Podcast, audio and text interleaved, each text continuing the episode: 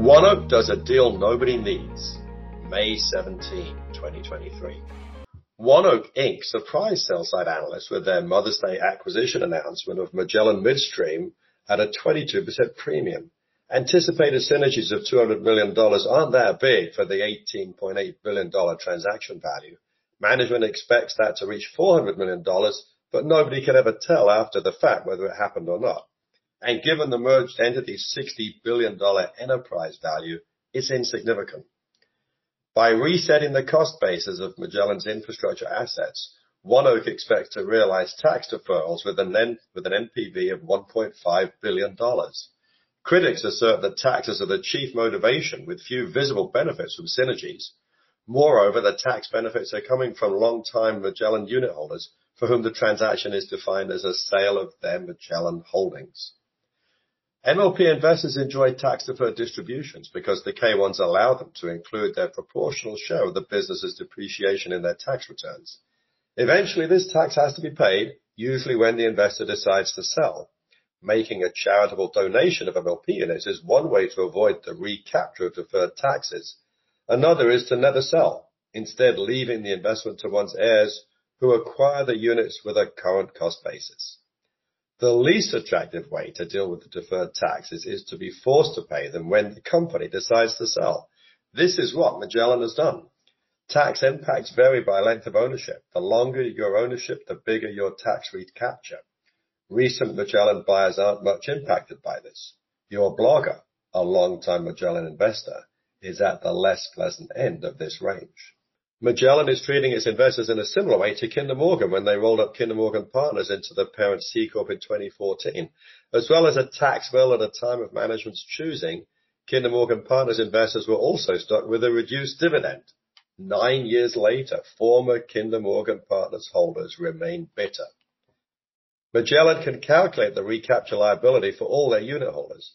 On Monday's call to discuss the deal, management noted that the $25 per Magellan unit cash component was based on the aggregate tax liability of Magellan unit holders. Assuming they used the cash portion of the deal to pay taxes generated by the transaction, Wells Fargo calculates that the average Magellan investor will suffer a 38% distribution cut. Long-term investors will do even worse because they'll have a bigger than average tax liability. MLP investors are highly attuned to taxes, which is why they tolerate the K-1s. A significant percentage of Magellan holders will face a tax liability in excess of the cash component. They won't be happy.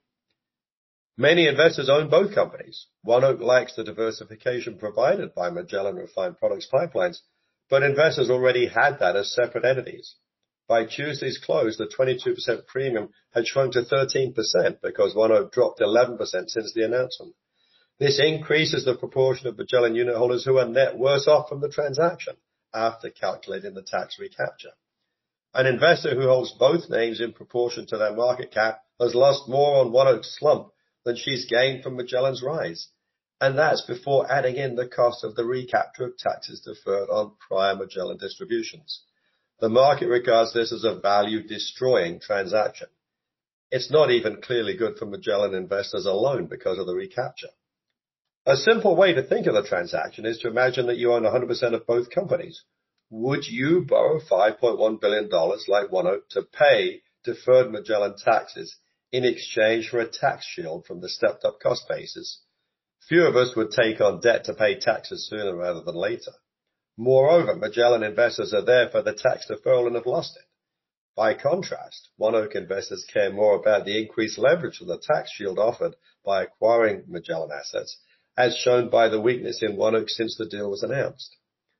Small MLPs initially performed strongly on the news because MLP dedicated funds like the Alerian MLP ETF, AMLP, will have to rebalance away from Magellan by investing in the ever-diminishing pool of MLPs.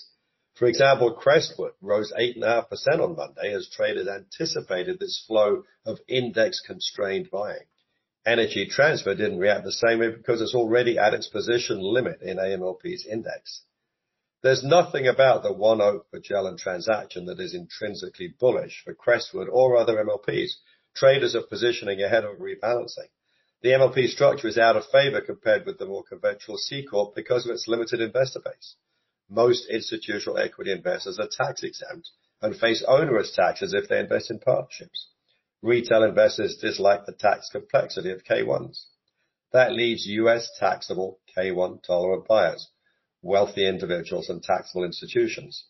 This includes the poorly structured AMLP, which will have to accrue for taxes once more when market appreciation turns its unrealized losses into gains. So it's hard to interpret one more MLP going away as a reason to own a concentrated portfolio of MLPs, even though MLP dedicated funds did receive a performance pump on Monday. The combination looks unattractive all round. SMA managers will be explaining to clients for whom they own Magellan why a strategy designed to defer taxes has instead presented an unwelcome tax bill. It tarnishes the entire MLP structure because being a long-term investor brings increased exposure to another Magellan deal with sudden tax recapture. It's unclear why investors in either company should vote to approve. We own both ONEOK and Magellan. That will give us two chances to vote no.